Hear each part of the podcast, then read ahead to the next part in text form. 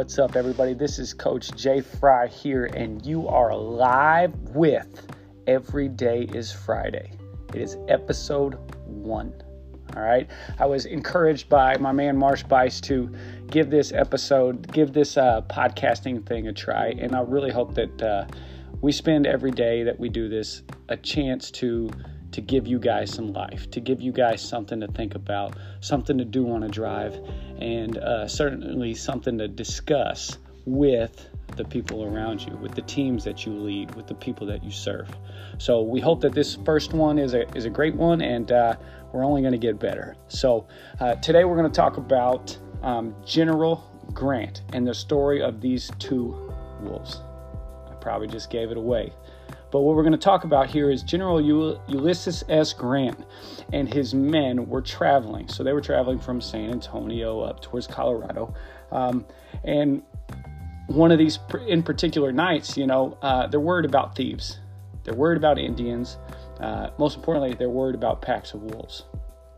And, uh, and on one of these nights, they heard an unearthly howl of the wolves. They found that this, this howl was coming from like directly in front of them.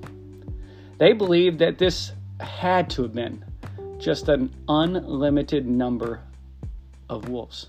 They thought that this pack, due to the howl, was um, huge, was going to sur- surpass them, was going to take over their camp and um, potentially kill all of them.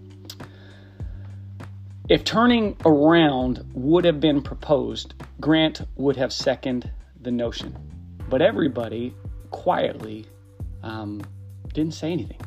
They they held true. They um, held their fear in, not because they were trying to be tough, but because nobody wanted to say anything. I've been there. I'm sure you have too.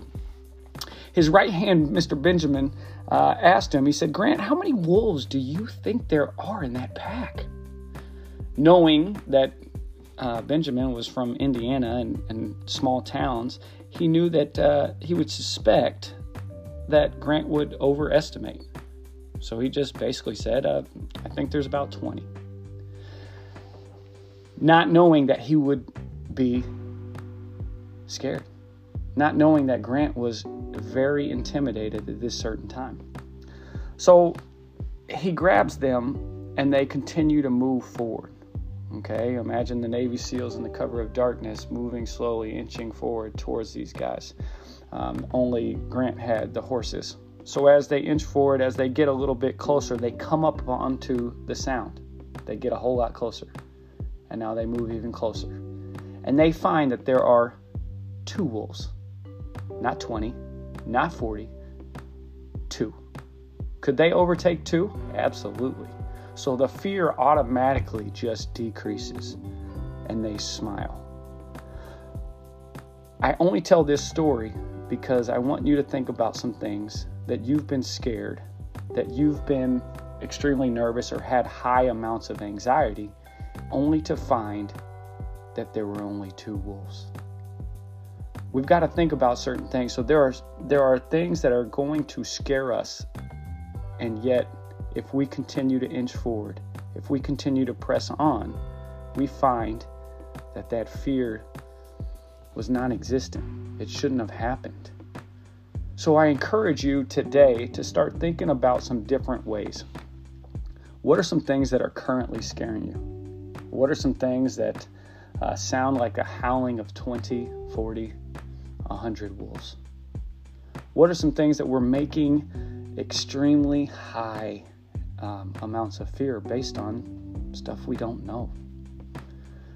And I want you to start thinking about that and think about what if there were only two wolves? What could you do? What would you think about? What would you be able to move forward doing? Don't let fear stop you from chasing those dreams. If it's to get a little bit stronger, don't let fear stop you from leg day. Don't let fear stop you from asking somebody else for help. Don't let fear stop you from becoming the person you're meant to be. I love you guys. I'm excited about what we have moving forward, and I hope that this helps you think about some things. God bless.